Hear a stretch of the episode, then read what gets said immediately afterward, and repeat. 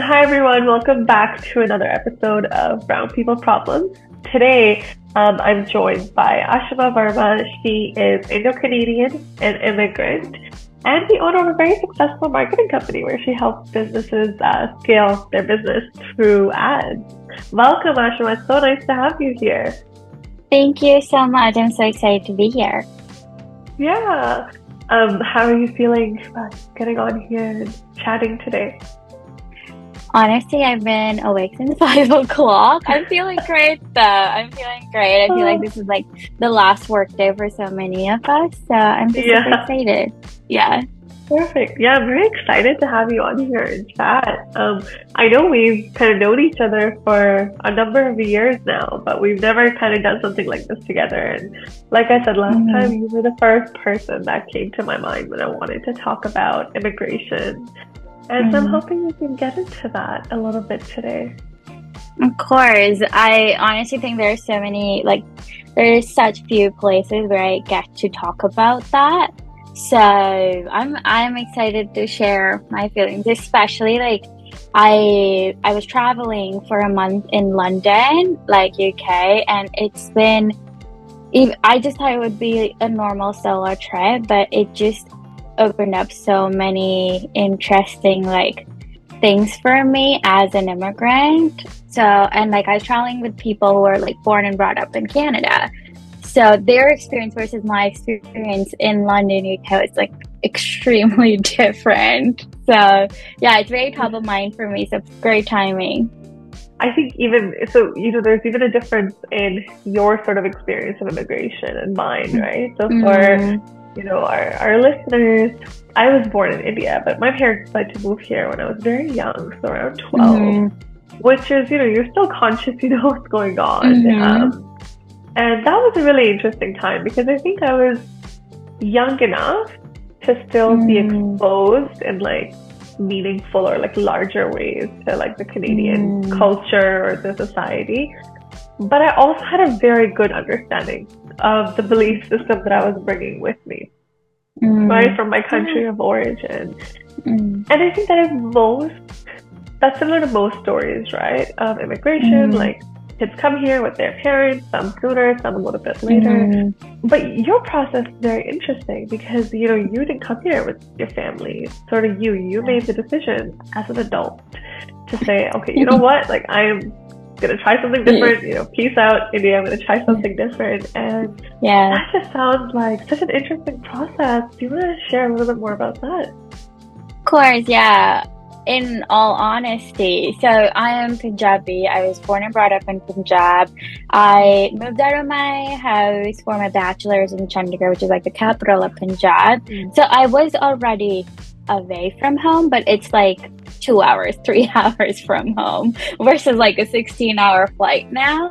and I, so grew up like people knew oh she's a smart kid she's going to do something well with her life and then i did my bachelor's in commerce and then in india the whole culture or like the education system is very competitive and since grade six i've known that hey i want to you know do something in commerce or business and then when i finally sat for those all India level entrance exams, which is like it's a whole different level of pressure.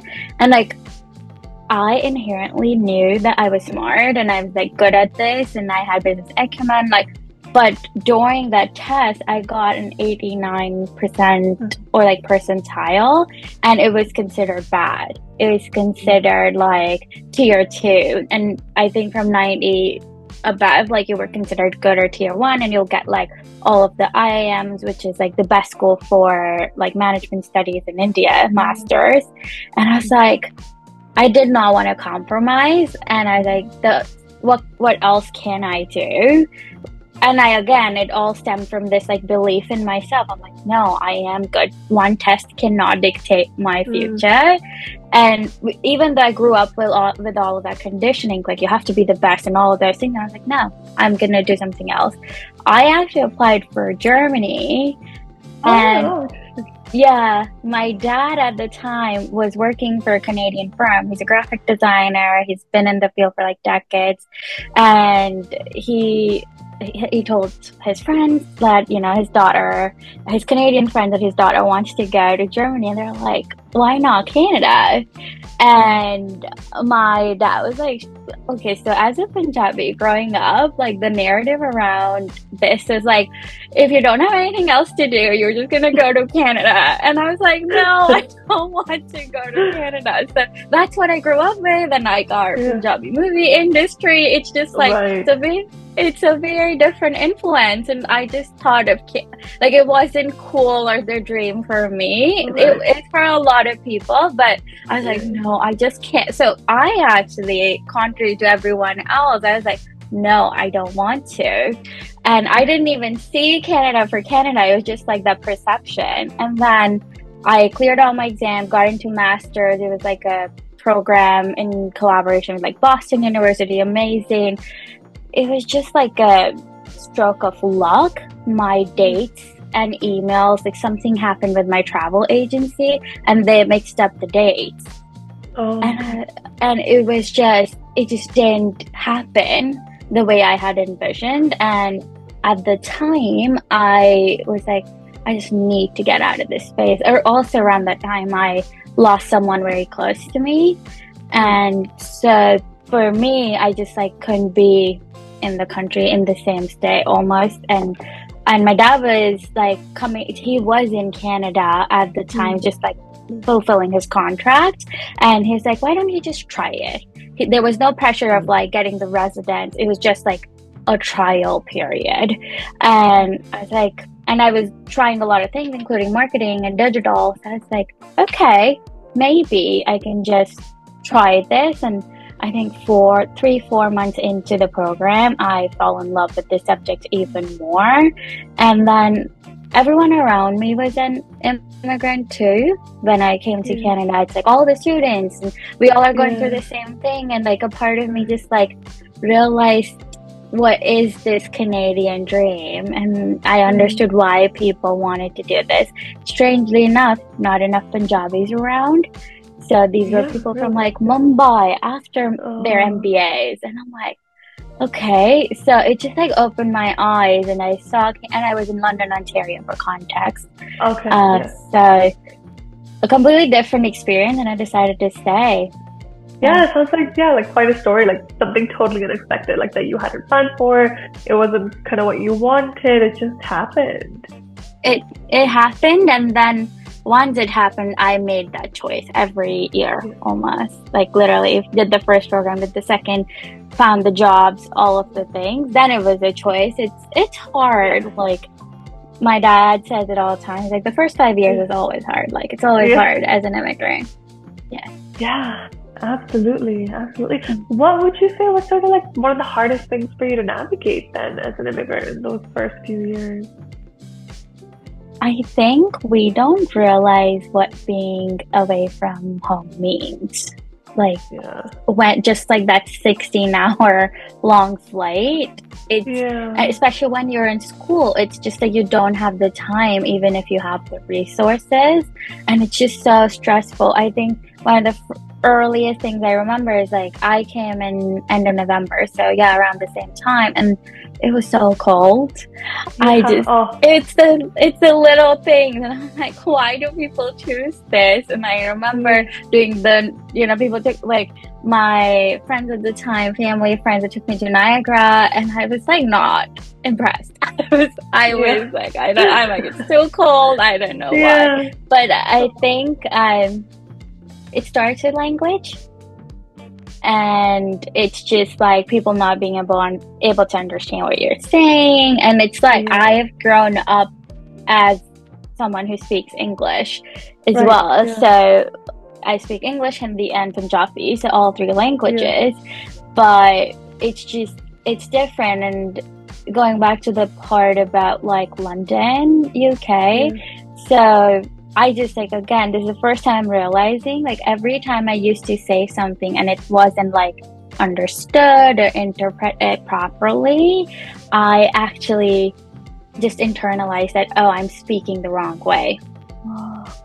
yeah. I I didn't even realize. So when we went to the UK, people are like, so all my Canadian friends are like, oh, who's like, so you guys call apartment flats? I grew up with the term flat. Right. I use the word fit. Like there's so many little things that I've I so literally when I was in London, I'm like I should have gone to London instead because that language switch yeah. and like the British versus American. And my friend asked me, she's like, "What do you mean you had British English growing up?" Well, the colonial role is still there because all my education system is mm. so heavily influenced yeah. by the British.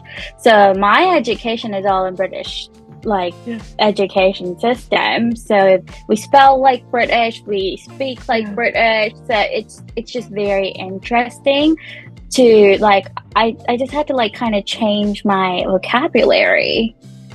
I yeah. I still remember one of my English professors so I was like out of the whole immigrant lot, I was one of the people who kind of spoke better English. Mm-hmm. And he mm-hmm. just like asked me to, he's older, older white man.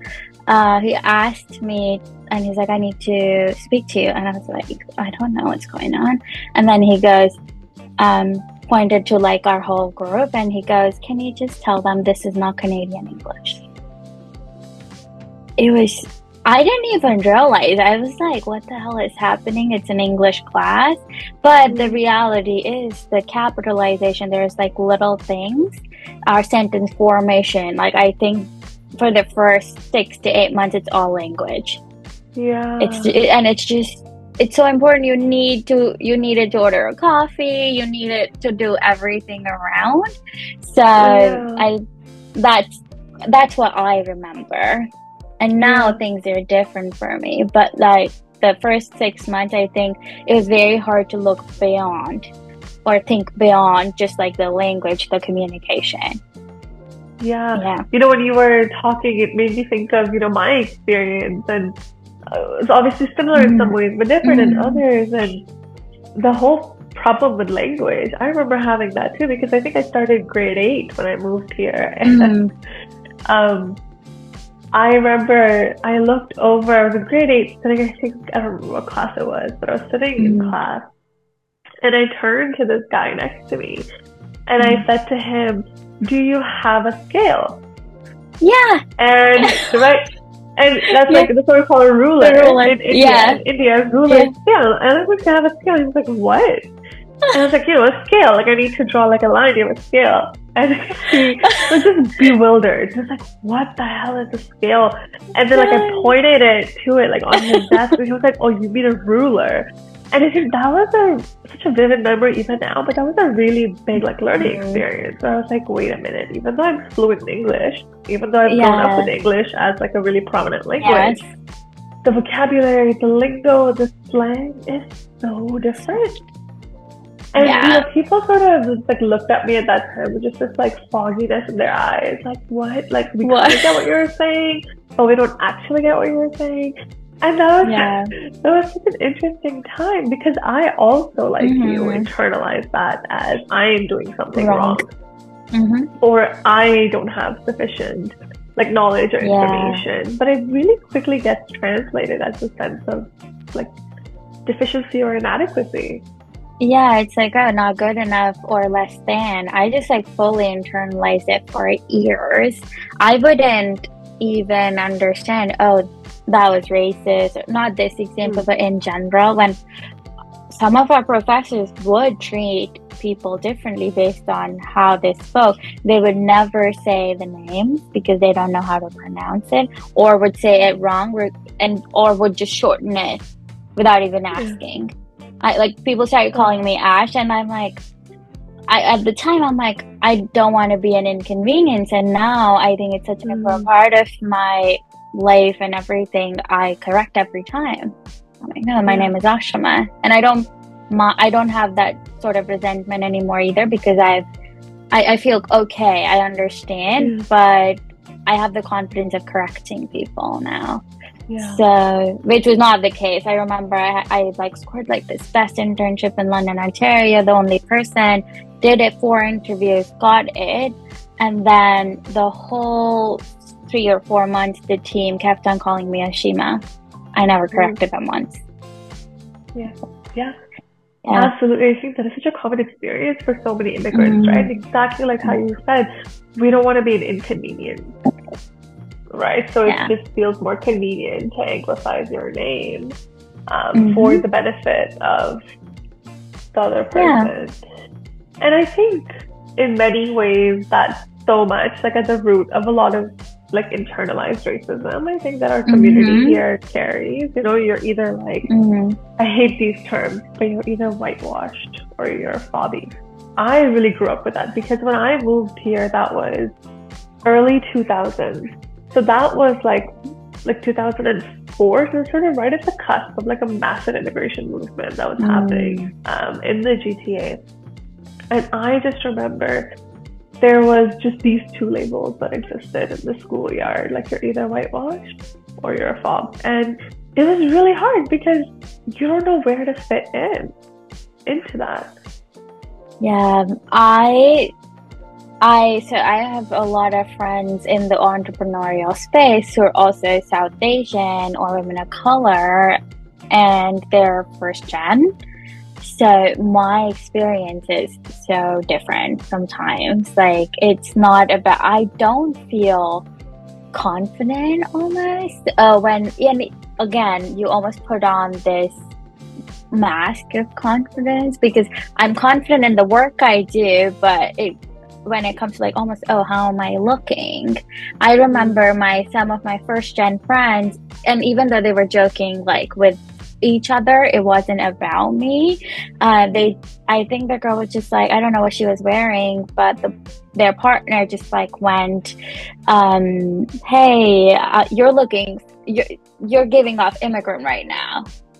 Oh, oh god. And these are like again, these are first gen folks, South Asian, mm. and they just made that comment without even thinking. Mm. And it was such a little thing, but it's in my head. I'm like, oh, the way you dress can be perceived as immigrant, or the way you do things can be perceived as immigrant. And it, there's um, there's this unspoken understanding that that's not good. It's less than the other experience or the other people. It's just, it's so wild to me.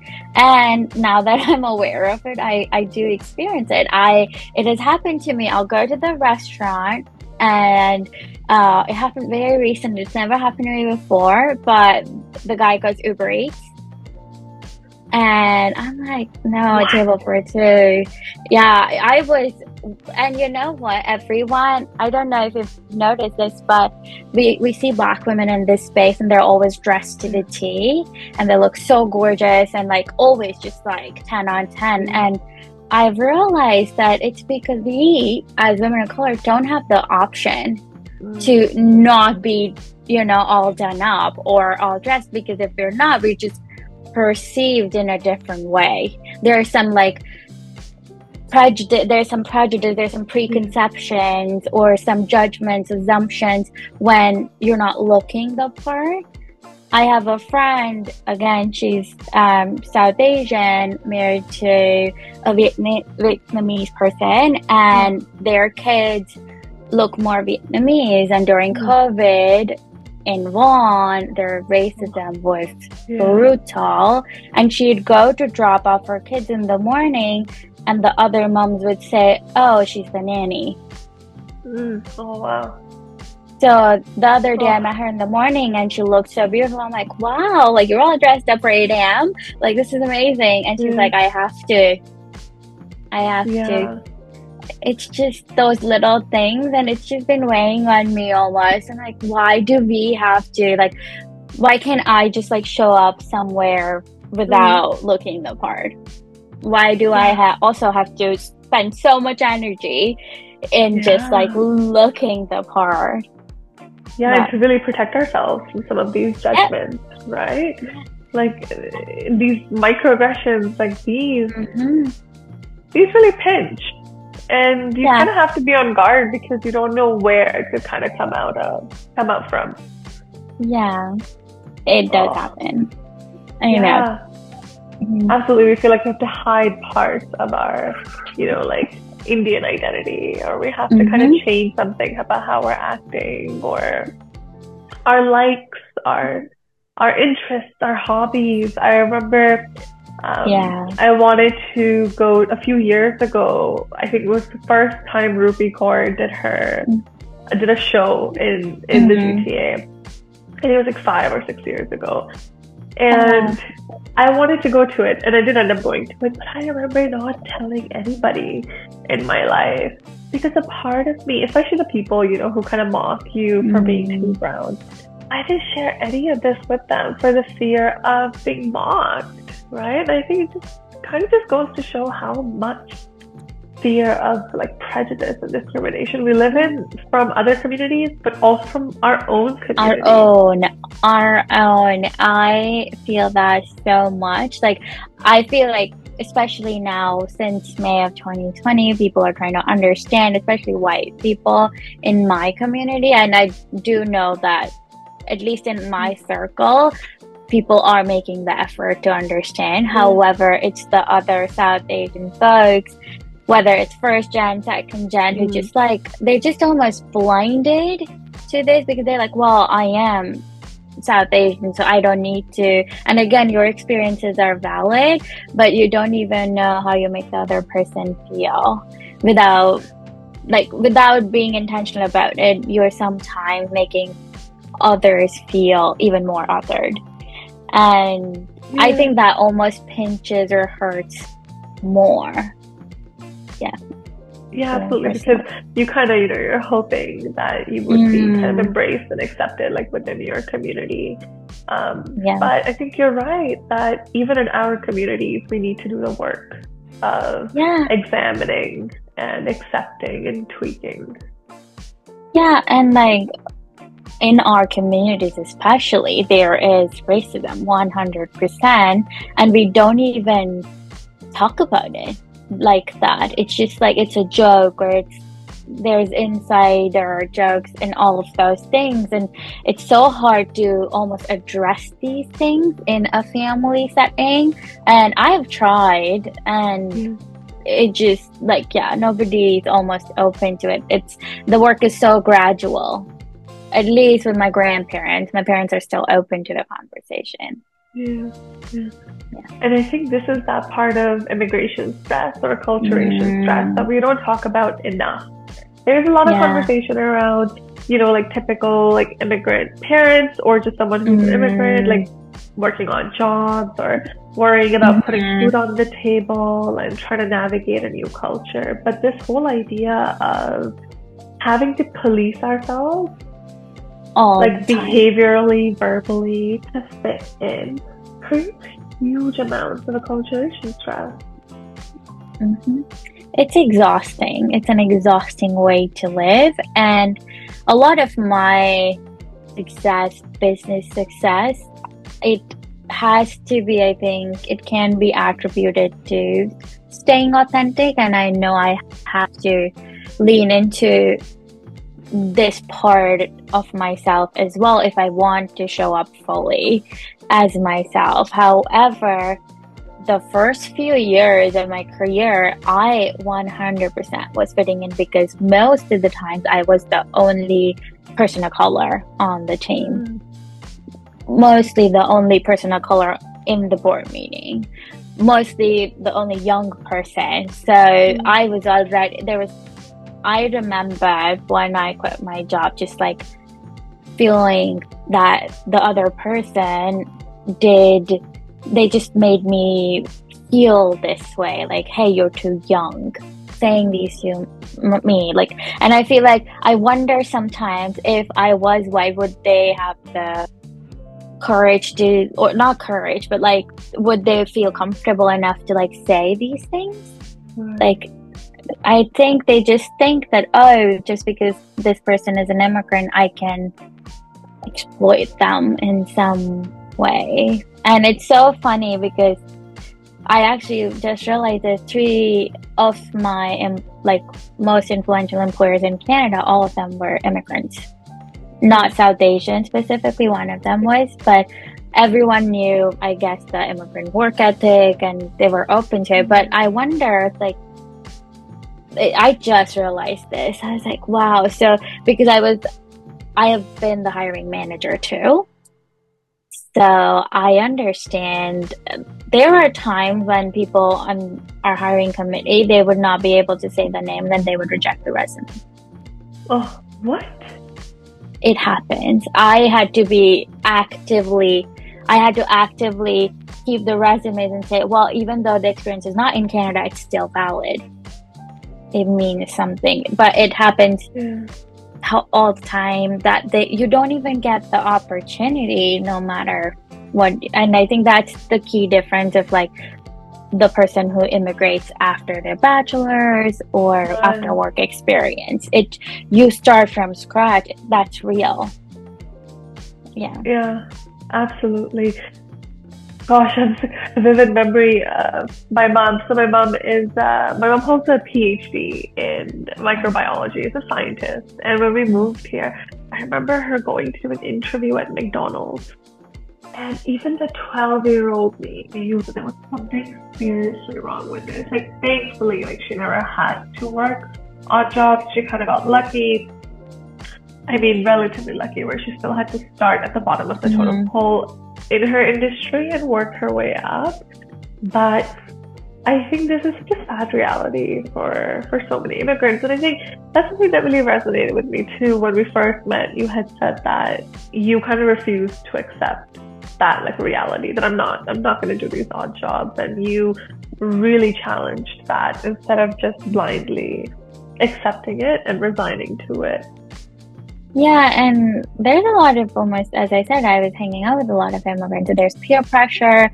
I I am very lucky with my parents. They were very supportive and they never put this pressure on me. However, I think there was like a silent expectation that obviously she's gonna do the jobs or like everyone does it. They never asked me to, but they just assume because everyone does it. Everyone around me did it. I was the only one and I I think I went I I experienced it like for th- two weeks, three weeks, and I was like, no, this is just like not okay. I am, I can do so.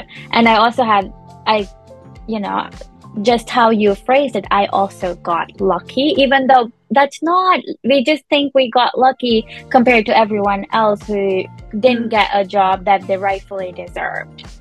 Right? Yeah. I, it's just, we had the experience. I had my results to show for all the campaigns I had run before. I also think because of my education in Canada, it was better for me. Mm-hmm. If I, I think if I just like tried to get a job, it would oh, not be, yeah. it would not be as easy. Yeah. Yeah. Yeah. Sure. Yeah. That you know makes me really curious about and if you feel comfortable sharing what sort of your pressures were like because mm. I came when I was a kid like I had like nothing yeah. to like worry about my parents obviously handled everything yeah. but you know my pressures were very different as an immigrant mm. at the age of 12 like I just wanted mm. to like mm. fit into school and do my homework and I was figuring out this uh, this whole culture of what do you mean I don't have to wear a uniform to school? Like I just pick what I want to wear every single day and learning how to work yeah. my locker. But I obviously imagine your experiences mm-hmm. were very different and much more complex. And I, and I wonder if there was a lot of pressure of any kind with immigrating at at this age. I well, I immigrated six years ago. I am 27, so around 21, 22. That was the age. And for the first two years, I didn't go home because there's also like a very weird trend. Like you, people don't visit home until they have their residence, permanent residence. Oh. I, it was very interesting, and I after the second year, I was like, no, this is not. A, mm. I, there was a lot of just like rejecting the unsaid rules when I came here. I think my, one of my biggest pressures, I think, as a South Asian person and as a South Asian daughter, I think one of my biggest, when you say pressure, the number one thing that comes to my mind is like just the pressure of finding a partner. Um, it's so interesting, but because my my parents now are in India, both of them, my whole family is in India. They, my mom keeps on saying this, even though very educated, very supportive, she just keeps on saying, I just want you to have your family there. I just want you to have a partner who will take care of you there. And I know she means it in the best way, but I didn't even question or think about these things. Like I was closer to turning 25 and that was the age that my mom like had fixed in her mind like that's oh. the timeline that she has for me it's like mm. oh she has the job she has everything like i remember my mom telling me she's like you're well settled what are you waiting mm. for mm. and the well settled i'm like according to who yeah. and then now i am 27 i'm going to be 28 and my mom and now they understand me we've had a lot of conversations and even though they're not pressurizing me, every time I visit, there's a random auntie just commenting about like why am I not married? So in this stage right now, that's my number one, I guess, pressure. But when I had moved, when I immigrated, I think for me it was personally just because I'm I am ambitious. I really wanted to prove myself. I wanted to prove everyone that I could make the money I could. Like I was good enough to be I deserved this and I had I think when I got I at a time I think my last semester I had three different jobs all of them were in digital marketing but I had three different jobs along with school. So and every I think I remember every job like almost paid minimum wage can you hear me okay yeah yeah. So every pay, every job kind of paid me minimum wage, but oh. at least I was getting the experience. And then I didn't want to stay in London, Ontario because it's so white, not open to our culture. Like it's just the, you can't get the food, let alone other things. Mm. So for me personally, I just like really wanted to prove myself. And then moving into GTA, even though I felt so much more included. I saw more people. Brampton felt like home. Okay, perfect. So, Aashima, how do you think, and maybe you reflected on this before, but how do you think now living here in this part of the world has impacted or shifted like your identity as a brown woman in any way? I genuinely don't believe that I would turn out this way if I was living in India or working in India. Mm-hmm. I think so. For example, my brother, he grew up in India, went to a school in the same state of Punjab, like universities in mechanical engineering, like got a great job, all of those things. However, mm. that's his world. He, like, the openness to the rest of the society, it's almost missing. So I feel mm. like the Aashima that I was six years before, like before moving to Canada, I genuinely did not know anyone else's almost experience of living. I just know how brown people live, and that was it. That was mm. it. I did not know black people's experiences. I did not know white people's nothing at all, and I also did not know the opportunities that were available to me. I I know there there are challenges of being an immigrant, and I also never take for granted the opportunities and you know just the the beautiful things that have happened since I've come here. And I, I do believe that I wouldn't have gotten those chances. So my identity, which is also rooted in just the work that I do, at least in this season of my life, I mm-hmm. think Canada has shaped me like just to become this. I I don't think I would have ever started my own business if I was in yeah. India. Mm. Something that's yeah, I've never I never nobody at least in my family like it was just not the thing. Like my dad's in the service industry, like yeah, just mm. we've never, this was not even an option, especially in my 20s. Yeah. Yeah. Yeah, I think you're right. There's definitely a lot of growth that happens, right? Mm. As we face a lot of challenges, and in your case, mm. face like most of them alone. Um, mm-hmm. You don't have your parents and your family here to fall back on. Uh, so to face yeah. them alone, that can be a very transformative time in someone's life. Yeah, I feel like it does feel like you're in survival mode all of the time. I think I just like had this sense of relief after I got my permanent residence. Like, okay, you know, like it's okay. Now I and literally I think I got it in the month of May last year. And in the month of June, I incorporated my business because, like, it's it's just such little things that I, hey, like, I wasn't even allowed to have a business bank account uh, on my work permit it's just, and you can't pay taxes. You can't have an HST number as a non resident or like not as easily. It was just so hard to legally live and operate a business. Mm-hmm. And I, that was like 100%, I feel like just changed me. And I think being an entrepreneur in itself is it's it's a journey and i think i've grown so much the highs and lows only because of because of this choice that i've made. Mm-hmm. And i think just like as you said navigating all of these challenges alone it's real. It's just like sometimes it's just like the little things when you get sick and all you want is to like have your mom around mm. it's such little things and i and I do know that I'm so blessed that now I run my business. And it's one of the main reasons that, I, you know, because I own my own business, I can travel to India, I can work from India. And I do that two to three months in the year. Again, very lucky. And I, yeah, it's totally it's it's hard especially when i think you're going through personal challenges whether it be a breakup whether you're sick all of those personal things when you really crave that family mm-hmm. to just rely on you don't yeah all of my friends around here who like I think we were at this one of a kind uh, show recently, mm-hmm. and all my friends are born and brought up very a very diverse group, but born and brought up in Canada.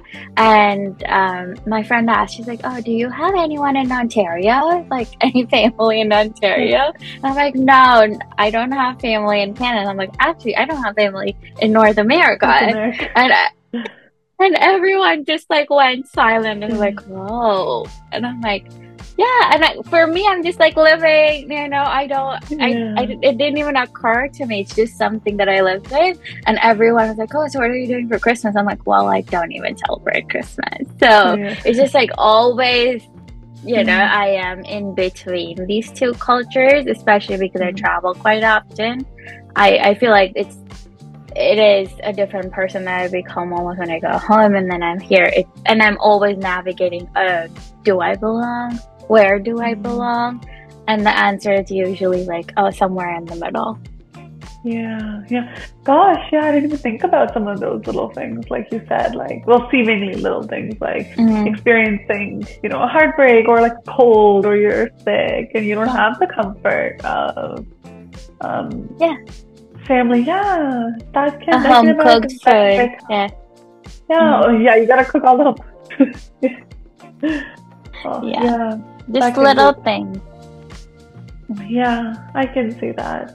Um, I really appreciate you sharing your experiences with me here. Yeah, just being vulnerable and coming on here and sharing with everyone.